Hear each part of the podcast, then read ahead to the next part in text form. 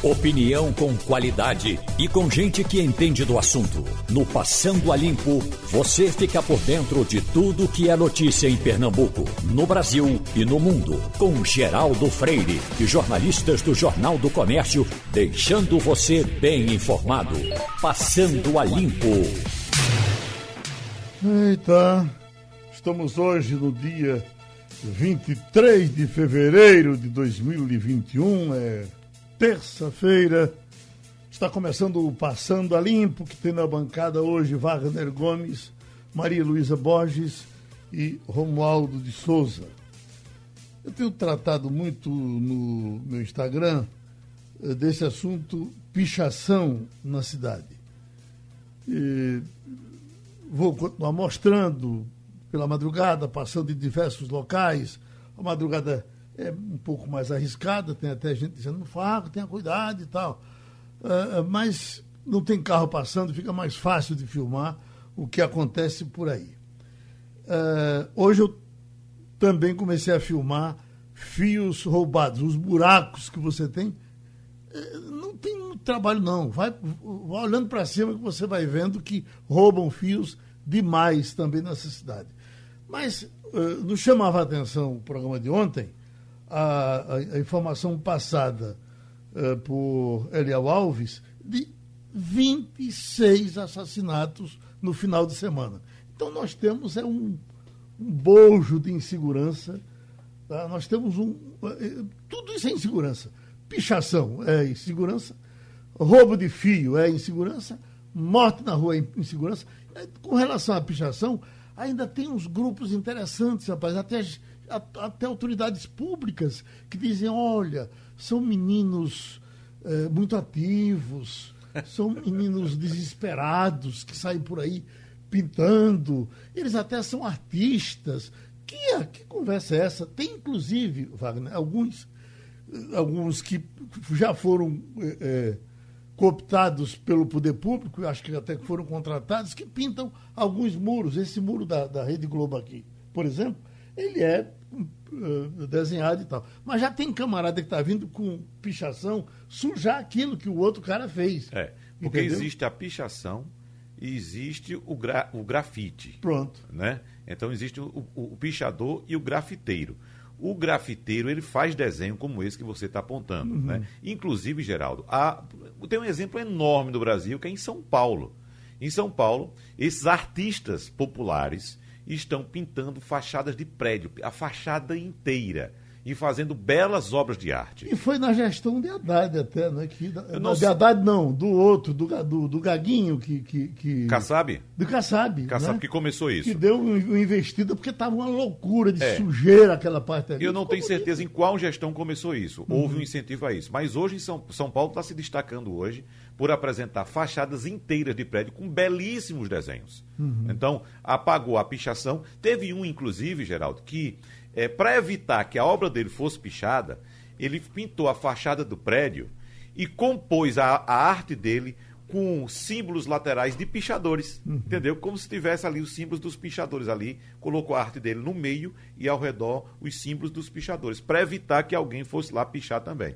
Mas São Paulo está se destacando nesse aspecto. Ô Maria Luísa, e para quem diz que no mundo todo é assim, no mundo todo sim, tem pichador. Agora, na proporção que nós temos no Recife, em Olinda, em Camaragibe, na região metropolitana, eu acho que em canto nenhum. Ah, talvez ah, aquela cidade de carros em, em, em americana, Detroit? De Detroit, tenha muito isso. Em Los Angeles, aqui e ali. Nova York já teve muito, foi dominado. Ah, quando se diz tem Paris, você tem na, na, na área lá distante, metropolitana.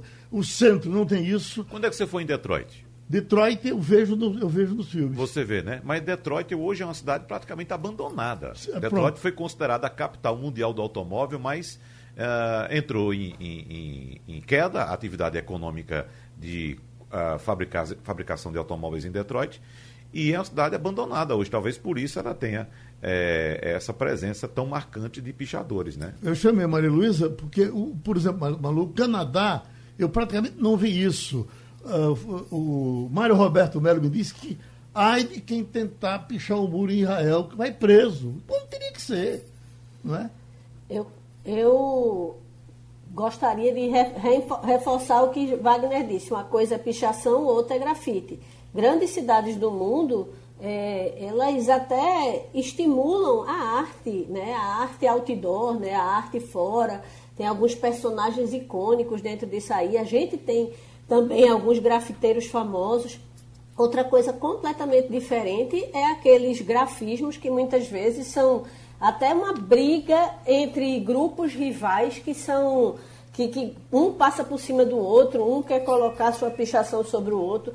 São garranchos até meio incompreensíveis para a maioria dos mortais, mas que tem toda uma linguagem ali que é colocada. E concordo que é realmente, no nosso caso, fruto de falta de fiscalização.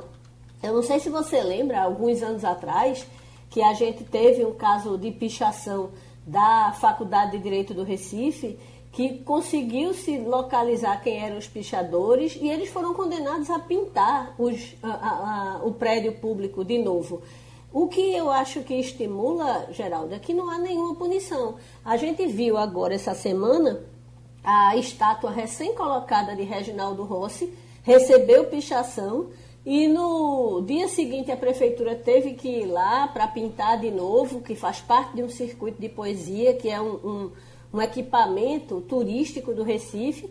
E fica por isso mesmo, ninguém diz, não, achamos, as câmeras filmaram, é, prendemos, vamos condenar a pintar muro, nada. Como não existe nenhuma punição, segue o baile. A gente deu ontem na TV Jornal uma matéria falando sobre Olinda. Olinda está uma coisa vergonhosa. A avenida principal ela está coberta de pichação, sítio histórico cheio de pichação. Poxa vida, isso é uma cidade turística, isso é um, é um ganha-pão de muita gente. É muito complicado que você tenha um descaso desse tão grande e, essa, e falta de punição, porque eu acho que se começou, se, se na hora que se pegar a, o primeiro grupo, na hora que se punir, não estou mandando para cadeia não, para mim a melhor punição é mandar pintar muro. Né? Na hora que você conseguir fazer isso, eu acho que, que, que, isso vai inibir muitas outras ações. O Jornal do Comércio hoje tem uma declaração do prefeito João Campos lamentando o, o, que aconteceu com a estátua de Reginaldo Rossi e dizendo que a prefeitura está gastando 2 milhões de reais por ano cobrindo essas pichações. Então significa que ela não está cuidando, porque se for cuidar mesmo, não são 2 milhões, não. São 100 ou 200 uhum. para ela repintar o que acontece, o que tem na Rua do Sol, na Rua da Concórdia. Mas, Geraldo, veja só, antes de repintar, tem que primeiro dar um jeito nos pichadores. Claro. Porque o, o pichador adora uma parede limpa. Né? A razão do pichador é a parede limpa. Então, se você limpar a parede sem dar jeito no pichador, está jogando dinheiro fora. Uh, Romualdo, Brasília tem, tem sofre muito com esse, com esse pessoal também? Olha, tem menos, Geraldo. Eu não sei se é porque há uma certa é, fiscalização. Vamos pegar um exemplo. Ali na estação rodoviária, que é um ponto central, tem o lugar chamado Buraco do Tatu, que é um viaduto, que vez ou outra esse lugar é, é como a gente diz aí, é, vandalizado. Aí o governo do Distrito Federal colocou umas câmeras, parou um pichador Outro dia, aliás, a imprensa aqui revelou, parou um pichador, o carro ficou com pisca de alerta ligado, e aí o cara pis, é, é, pichou a logomarca dele, que é GDF, que não é governo do, do Distrito Federal.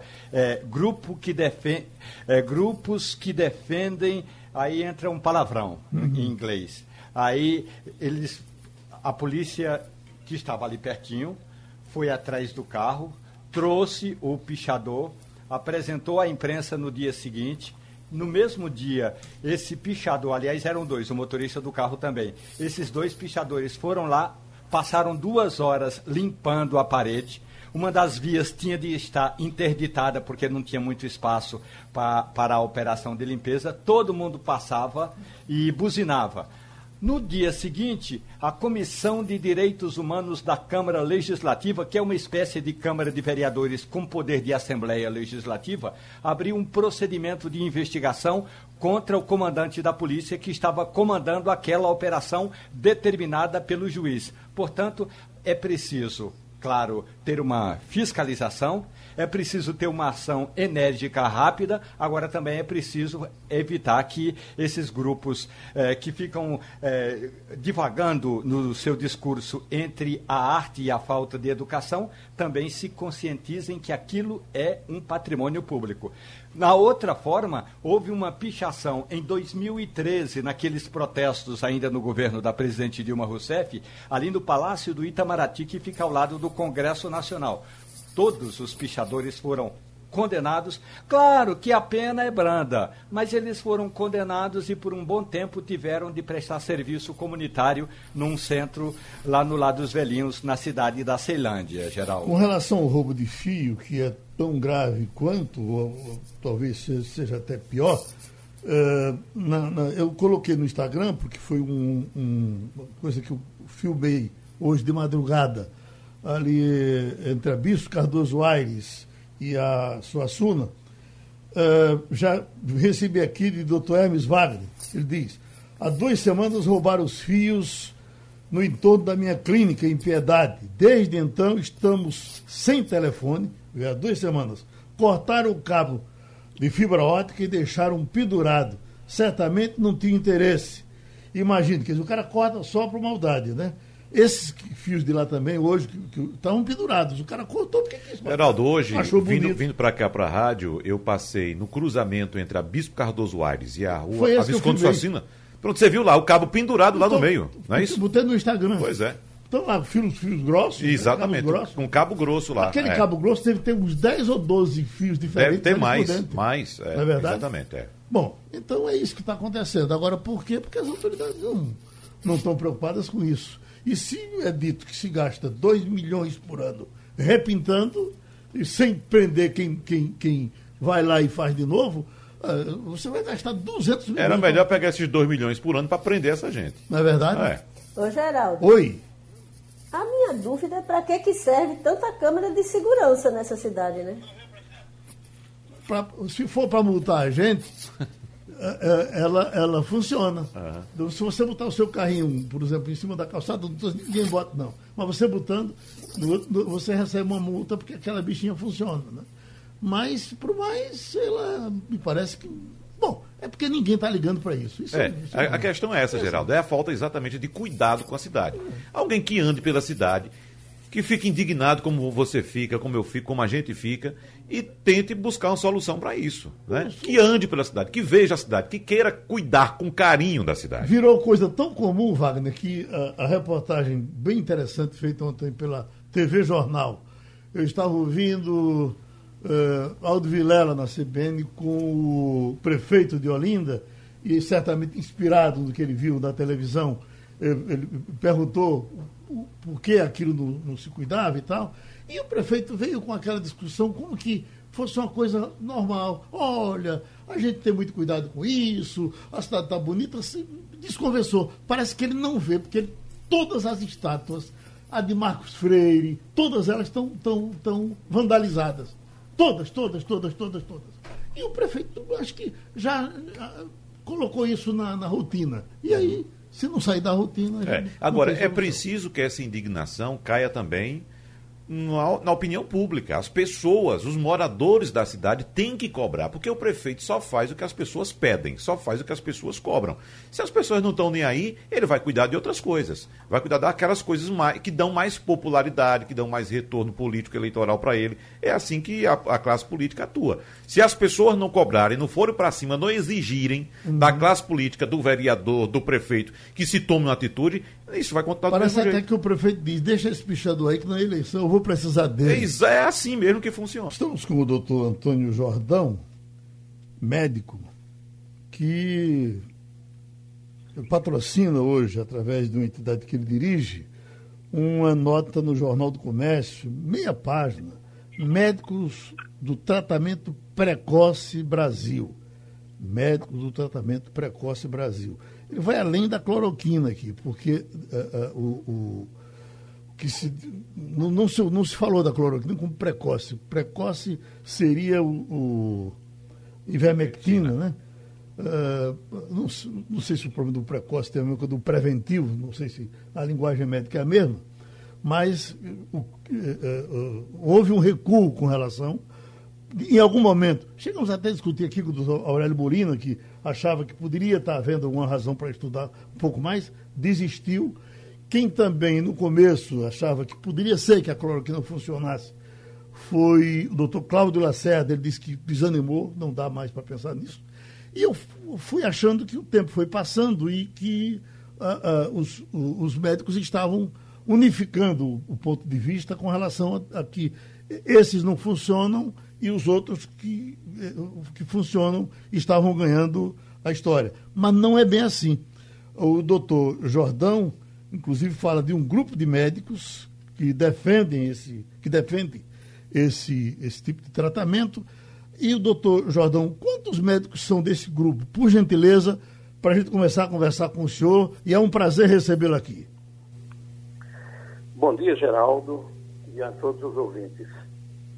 É, veja, é, nós, há um ano, cerca de um ano atrás, a gente, diante da, da pandemia que aterrorizava todo mundo, e aí uma pandemia, uma doença nova, não tinha como tratar, e numa condição dessa, você tem que lançar mão né, do que tem mais se aproximado.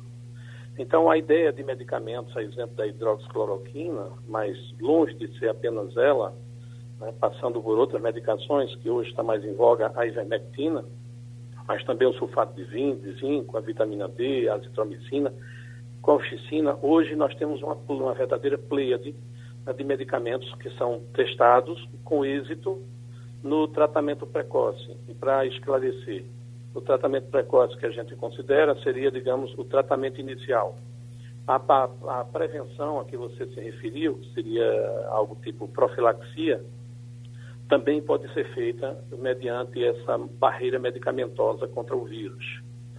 É, é uma coisa é certa, é, quem praticou ou, ou pratica o tratamento precoce tem tido êxito tem tido outros resultados do ponto de vista de gravidade da doença e mesmo de desenlace fatal.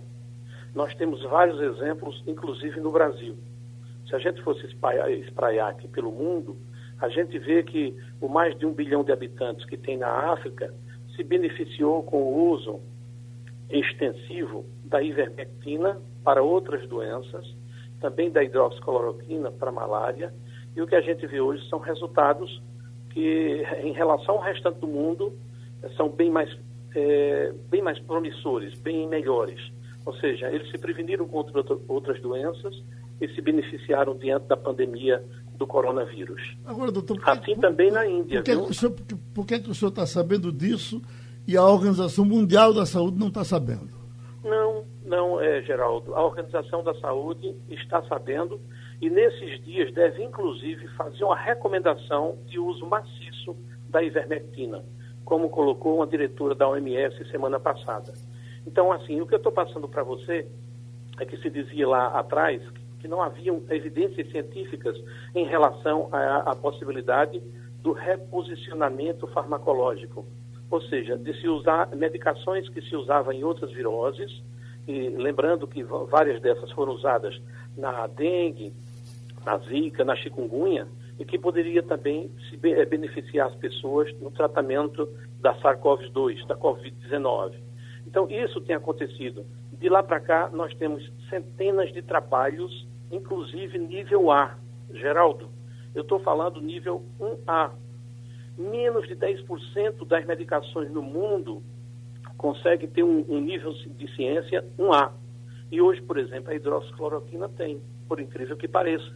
Só que as pessoas e a mídia não têm divulgado isso. Uhum. Quando você pega aqui no Brasil cidades como Porto Feliz, que tem, teve a felicidade de ter um prefeito médico, infectologista, e tratou, estabeleceu precocemente a barreira medicamentosa e o tratamento inicial, lá você praticamente é, é, é, não zerou, mas quase que se aproximou do zero em termos de mortalidade. Deixa eu passar uns meus amigos que querem conversar com o senhor.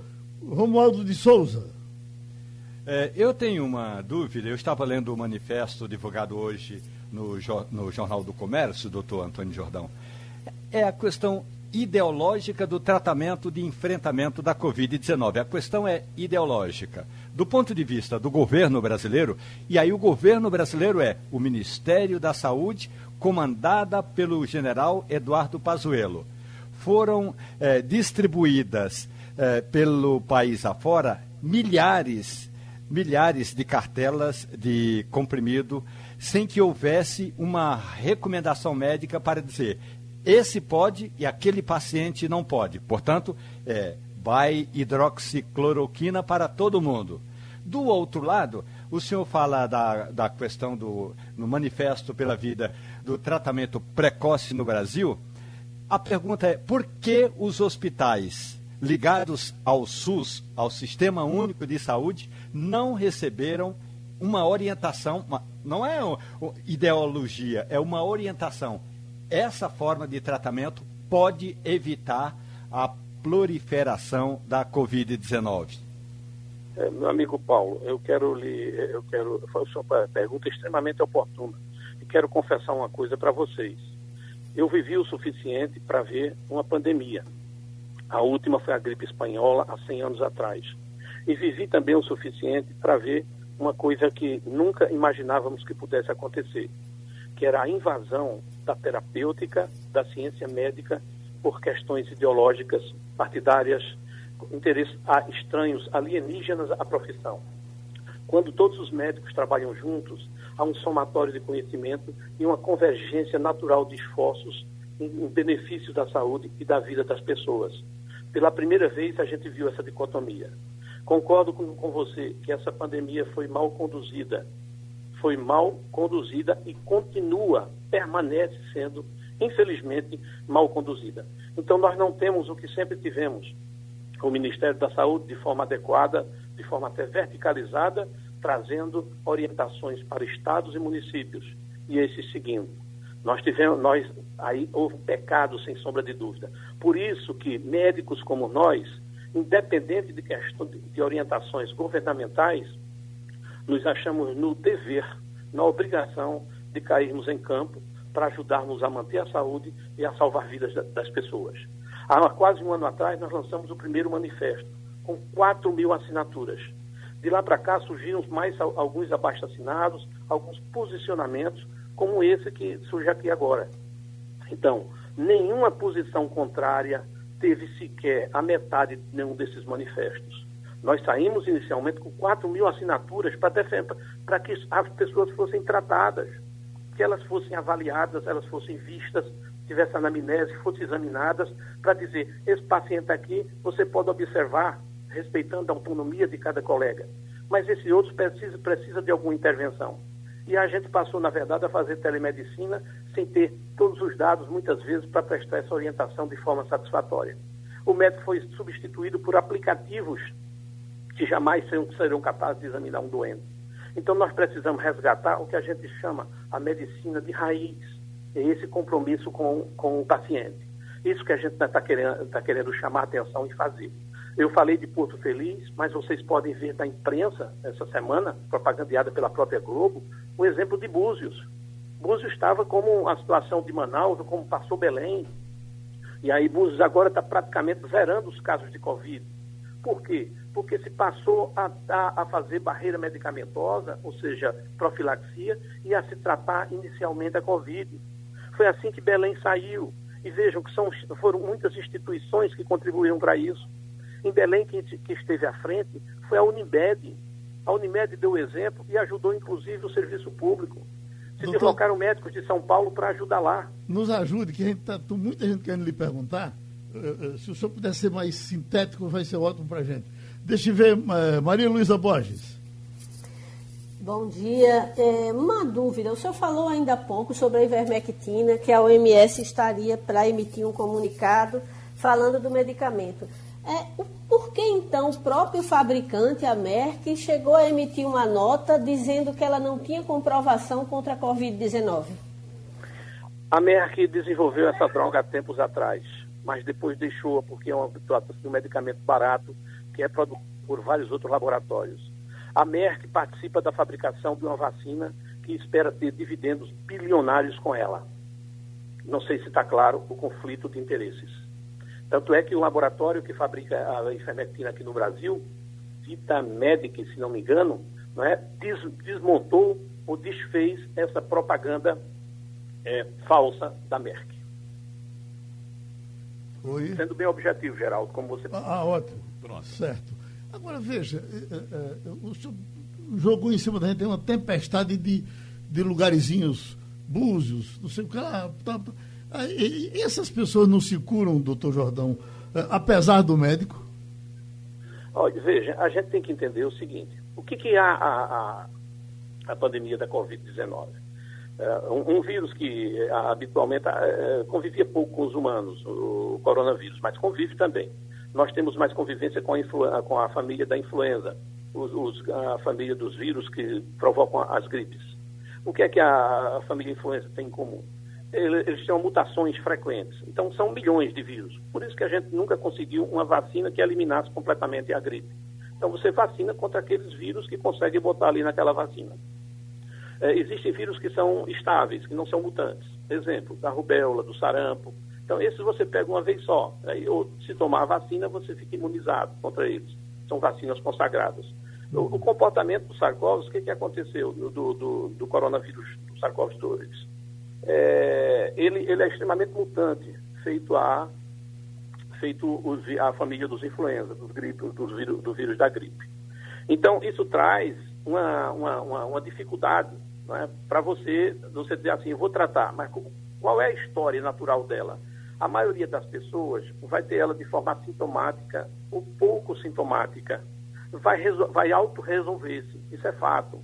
A preocupação é o seguinte, na, nessa roleta russa é saber quem vai evoluir para casos moderados e graves, que você não sabe. Então, quando você usa a barreira medicamentosa, o que é que a gente tem de resultado? O que, é que tem, a gente tem visto de resultado? É que quando você faz isso, diminui os casos moderados e graves. E quando fica grave, não fica gravíssimo. Eu estou colocando como regra, mas não isso não é absoluto. Você vai ter casos onde, apesar de tudo que você fez, aquele paciente tem uma predisposição genética, que o, o vírus serviu de gatilho né, para detonar aquela doença, e aí ele evoluiu insatisfatoriamente. Agora, o senhor não conseguiu ainda o apoio do CREMEP para a sua, sua meta, tanto que o senhor traz uma nota uh, de fora. Por que, que o CREMEP não aceita isso? Olha, veja, os conselhos, não só o CREMEP, o CREMEP seria de Pernambuco, mas nós temos 27 conselhos regionais no Brasil e temos o Conselho Federal que é a autarquia maior, né, que, quem estabelece as leis maiores para a profissão médica. Então, o que é que nós temos no Conselho Federal de Medicina? Nós temos um posicionamento que, diante de uma, de uma, de uma pandemia, não pode se afastar daquilo que é recomendado pelos organismos internacionais. Né? E, e, aí, o que está estabelecido na, como direito né, do, do ser humano, do cidadão, é que numa pandemia você observe e lance mão de tudo o que está ao alcance e você é, respeite a autonomia do médico em estabelecer condutas conforme cada caso, que ele possa, de comum acordo, respeitando também a autonomia do paciente, buscarem aquilo que melhor benefício possa trazer. Isso está consagrado, Geraldo. Uhum. Isso faz parte de um parecer do Conselho Federal de Medicina, que tem validade no Brasil inteiro.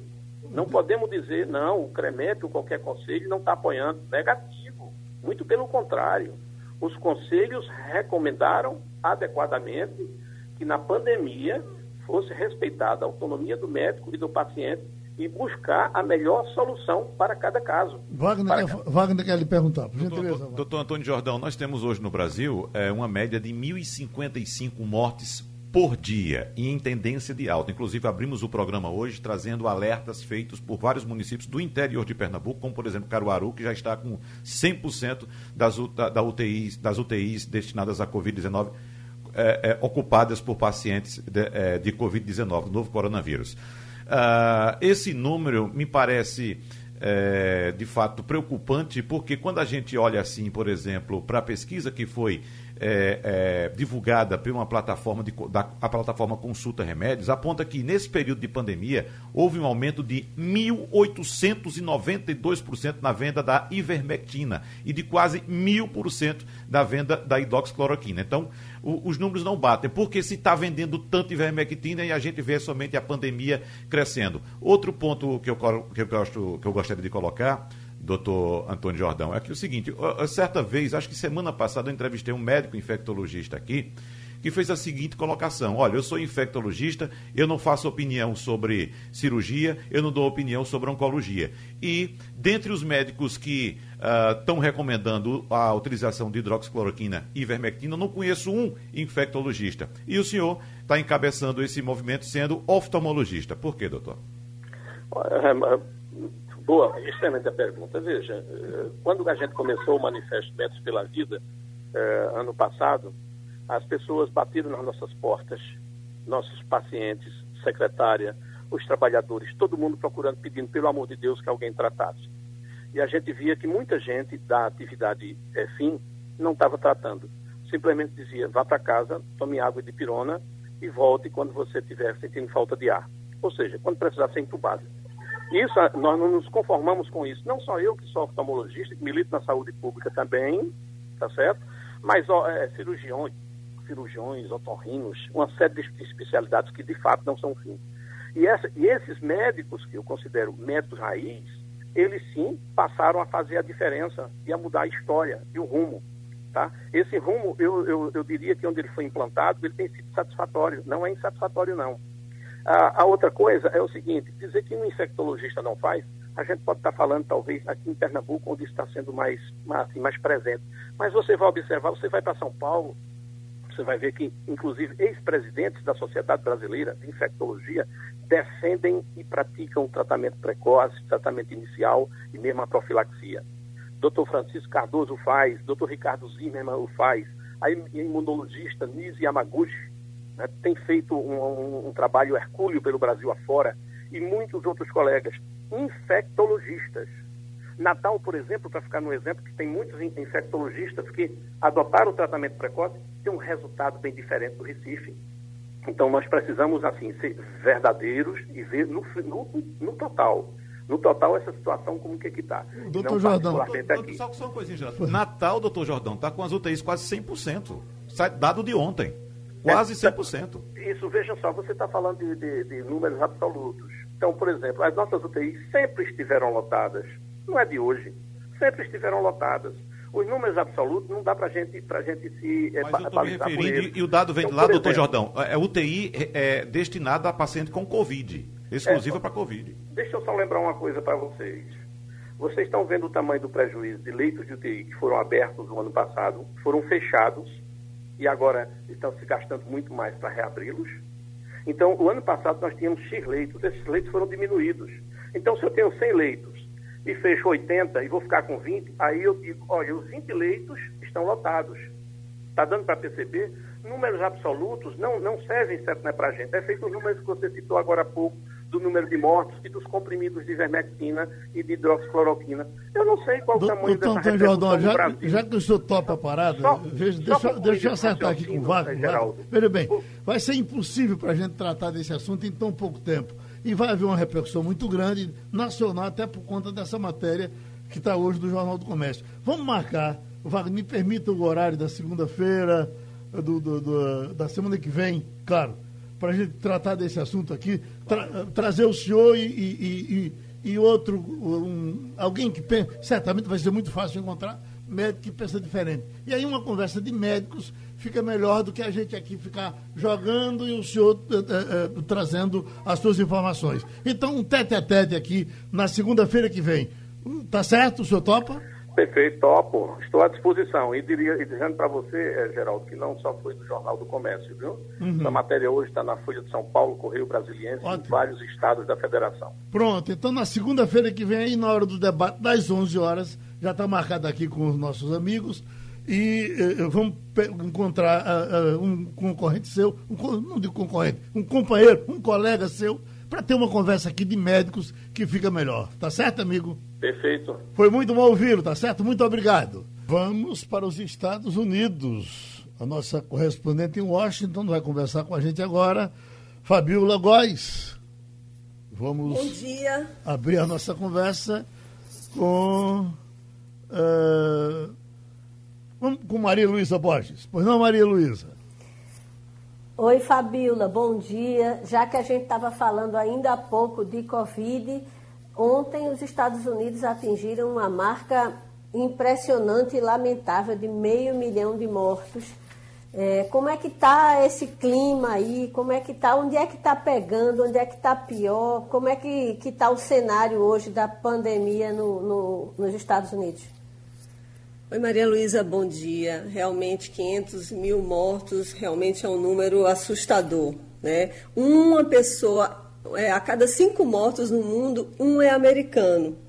Os números aqui estão equivalentes ao número de mortos de participação dos americanos na Primeira Guerra Mundial, Segunda Guerra Mundial e na Guerra do Vietnã.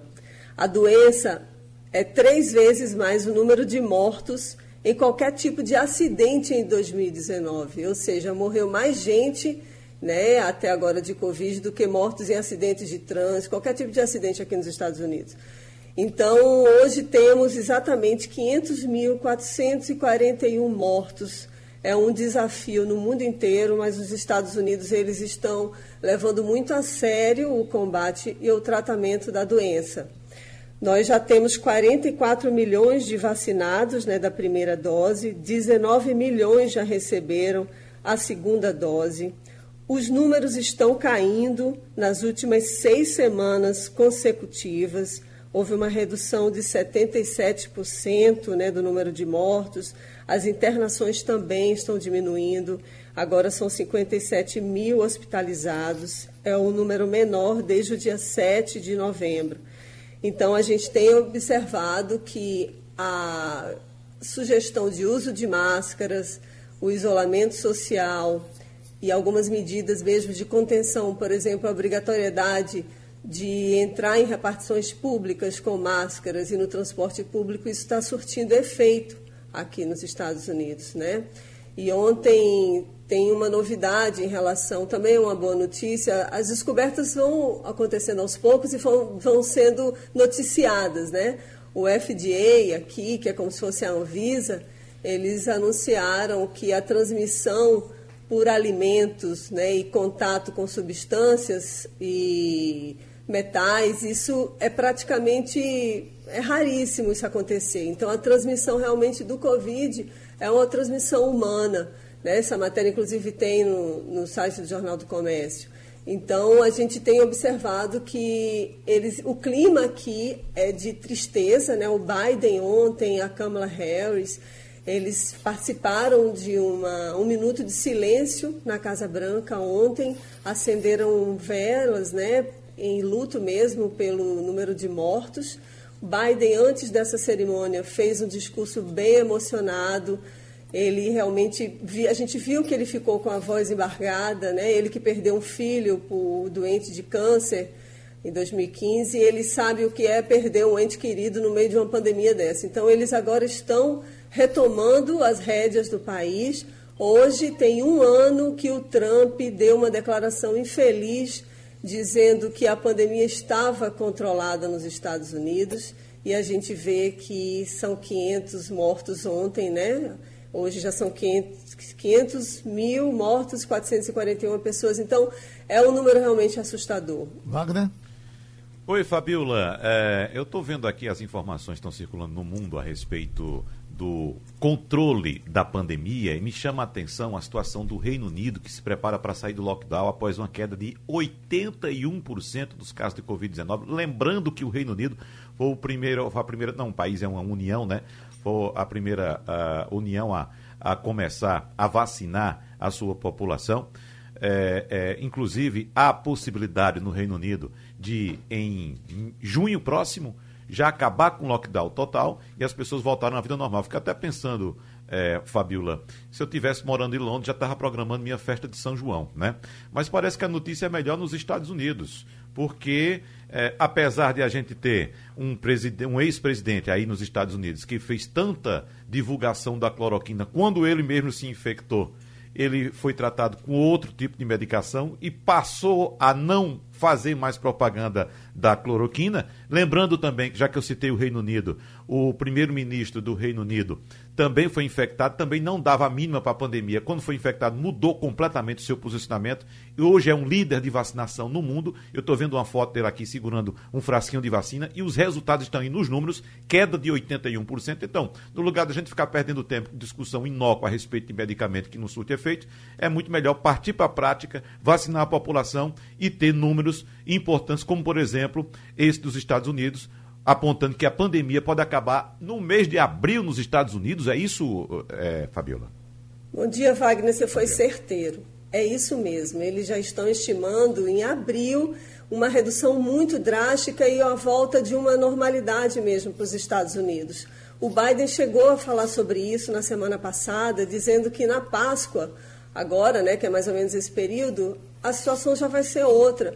Ou seja, não dá para ficar brincando de medicamento, de cloroquina e outro tipo de, de novidade que aparece. A gente precisa seguir a, ciência mais do que nunca e os modelos que os outros países estão enfrentando.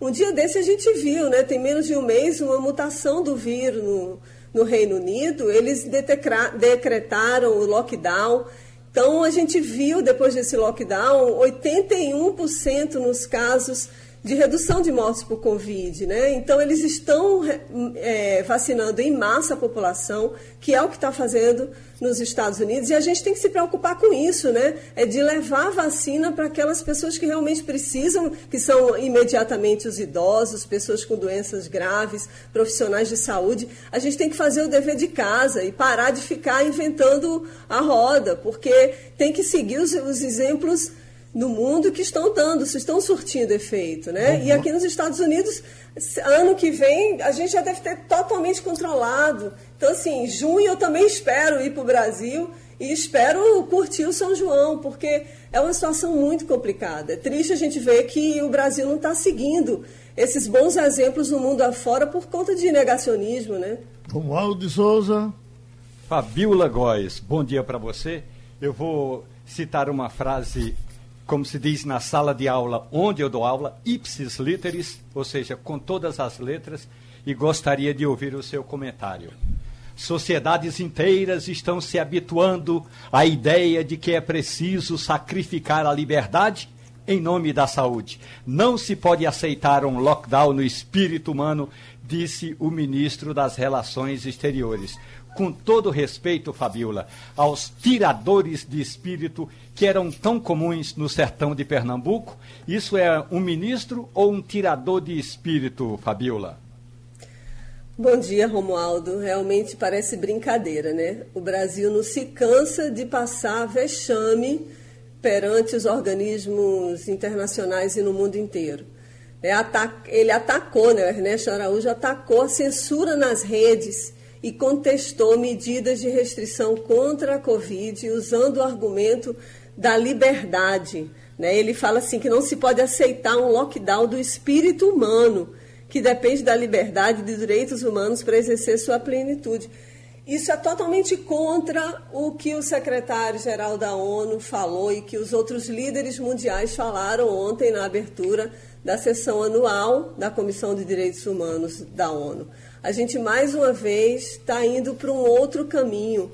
No momento em que se fala que as fake news estão é, piorando a pandemia, né? a gente precisa confiar nos meios de comunicação tradicionais, combater a fake news nas redes sociais, na internet os países já estão discutindo maneiras de regulamentar isso. Isso não se trata de censurar, isso é o contrário. A liberdade de expressão você tem que ser de uma, maneira, de uma certa maneira limitada, porque você inventar notícias e se propagar, os países pagam um custo muito alto, né?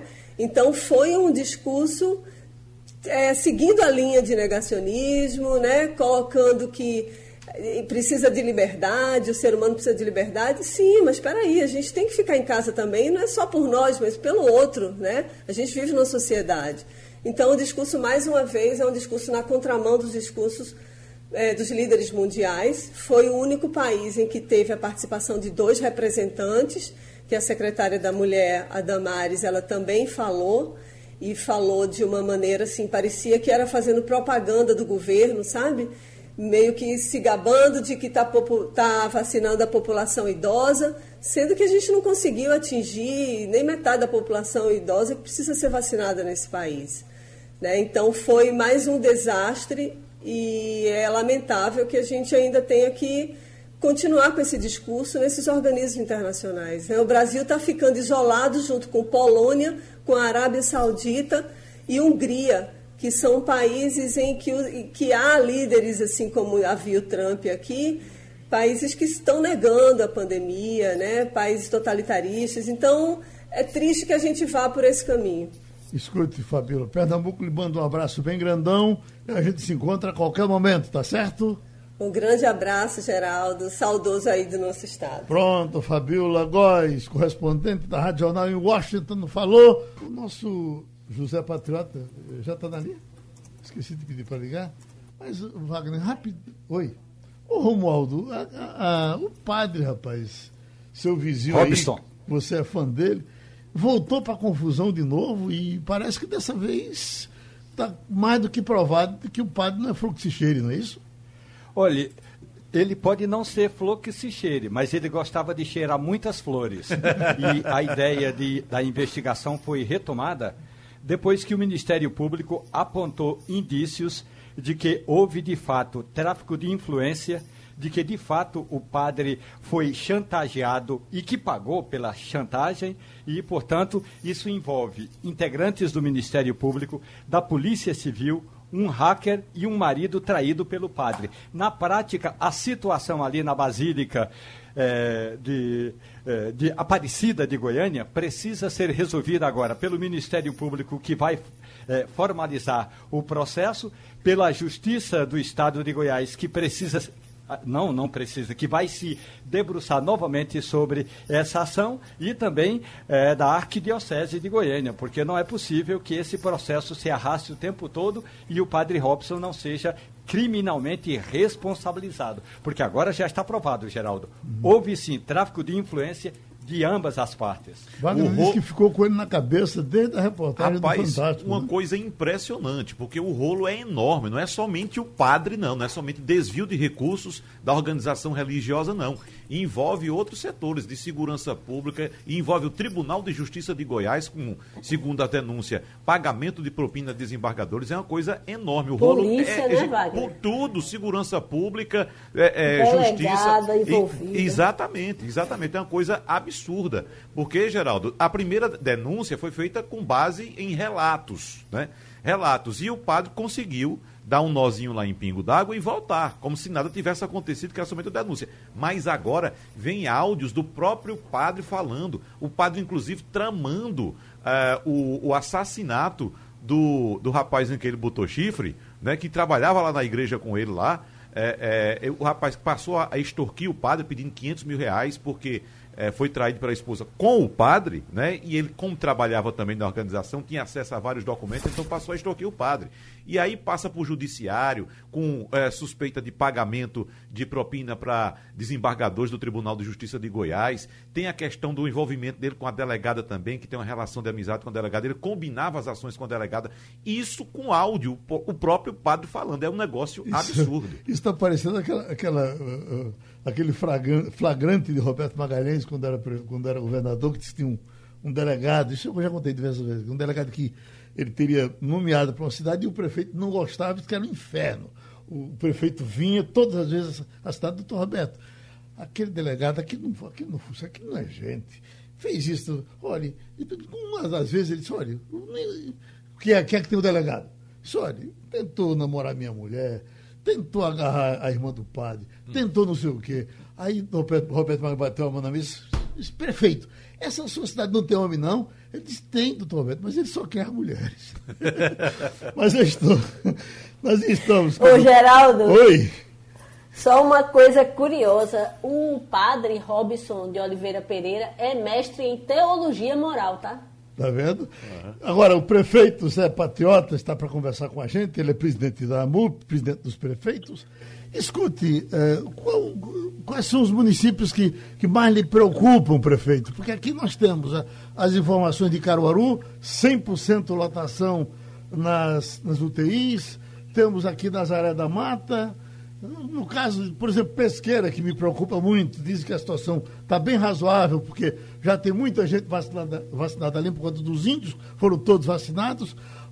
Onde é que o sapato está apertando mais, prefeito? Bom, meu caro Geraldo, é, bom dia aos seus. A preocupação é geral, Geraldo, porque se você tem 90% de leitos é, das UTIs da rede pública ocupados, é, muito rapidamente, se a gente não toma medidas restritivas, infelizmente é uma medida amarga, simpática, polêmica, mas necessária. Você não faz nenhuma contenção nesse fluxo de contaminação. Então é preciso dar uma freada é, sem restringir a atividade econômica, mas tem que reduzir esse grau de circulação. Por isso que os estados do Nordeste, como você bem sabe, Paraíba, Bahia, Ceará, Rio Grande do Norte, a Paraíba, estão tomando as medidas restritivas de final de semana, das 20 horas até as 5 da manhã, para poder você, é, para você reduzir o grau de contaminação. Os municípios do entorno começam a tomar também suas medidas restritivas para reduzir. O ideal é que seja em blocos. Mas aí tem prefeito que demora, tem prefeito que se omite, tem de tudo. E isso atrapalha um pouco. Então, se Caruaru é um polo, não é só Caruaru, o entorno ali fica prejudicado. Já vai ocupar esses pacientes, vão ocupar leitos de outras regiões. E isso tudo é, nos preocupa muito, e sem tomar restrições, com feiras, com tudo funcionando normalmente, isso atrapalha muito e compromete a nossa retaguarda de leitos. Maria Luísa Borges. Bom dia. É, a gente tem visto algumas cidades endurecendo a, o lockdown, né? até é, é, fechando tudo, fechando escolas, fechando comércio e, e até restaurantes. É, além de Nazaré, que a gente já deu, o senhor tem perspectiva de algum outro município é, é, entrar nesse mesmo tipo de esquema mais duro para tentar conter a expansão da doença? A gente tem notícia ali da Mata Norte, Tracunhaém, Carpina, aquela área ali de Buenos Aires, começam os prefeitos de Nazaré da Mata a tomar medidas, a suspender aulas, que a grande maioria já estava retornando é, a aula privada, particular, e aula pública também, já tinha alguns experimentos é, no sistema híbrido, Maria Luísa. Então, agora o município do Cedro, lá na divisa do Ceará, lá no finalzinho de Pernambuco, também começa a tomar medidas, né, porque o estado do Ceará tudinho está tá com restrição. E isso é uma coisa natural, vai desencadeando na medida que aquela região fica sem suporte de leito, os pacientes têm que serem transferidos e deslocados. Romualdo? José Patriota, bom dia, conterrâneo, tudo bem? Eu sei que você está aí na periferia de Carnaíba, porque Afogado da Engazeira é meio uma periferia de Carnaíba, periferia no sentido da grande Carnaíba, é nesse sentido que eu estou falando. Me diga uma coisa, presidente, eu conversei ontem com o, o, o presidente do Senado Federal e daqui a pouco o Rodrigo Pacheco vai apresentar um pacote de medidas e uma delas é que o Senado vai começar a discutir um projeto que permite ou permitirá a governos estaduais e prefeituras a comprarem diretamente as vacinas quando houver de fato uma necessidade emergente e houver demora da parte do Ministério da Saúde. As prefeituras do interior de Pernambuco estão em condições de enfrentar essa pandemia ou poderão, prefeito, é, recorrer ao, aos fabricantes de vacinas? É, meu caro Romualdo, um grande abraço para você, Pagelzeiro. É, meu irmão, veja só, as prefeituras primeiro têm a obrigação, a condição de aplicar a vacina, de chegar na casa de cada brasileiro, de cada brasileira, do idoso, sabe aonde as pessoas moram, tem esse controle. Toda a gente de saúde hoje tem um curso de técnico de enfermagem, sabem vacinar também. Então, isso é uma rede estruturada é, que independe de quem seja governo ou não. Claro que a medida do governante ajuda ou não, mas nós temos uma capilaridade enorme no Brasil para a aplicação da vacina. É, em relação, em relação à, à questão da, da compra da vacina, nós achamos que cabe ao governo federal centralizar, coordenar e gerenciar, até porque estamos numa crise. Mas não resta dúvida que é uma opção, né, caso emergencial, como as coisas são muitas vezes travadas pelo governo federal, e os estados e os municípios possam fazer compras diretas. A nossa capacidade de investimento é baixa, né, mas é uma opção. Tem muitos municípios que têm algum dinheiro principalmente de médio e grande porte, pode fazer. E os pequenos também têm a opção de fazer via consórcios. Nós temos consórcios em todas as regiões, em todo o Brasil, que também é uma forma de fazer uma gestão profissional de baixar custo também para adquirir vacinas.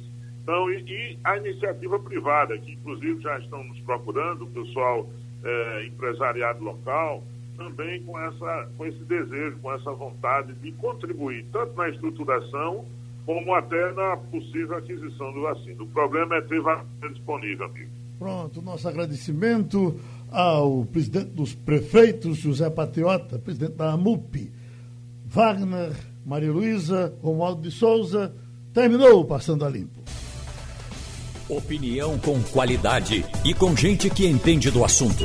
Passando a Limpo.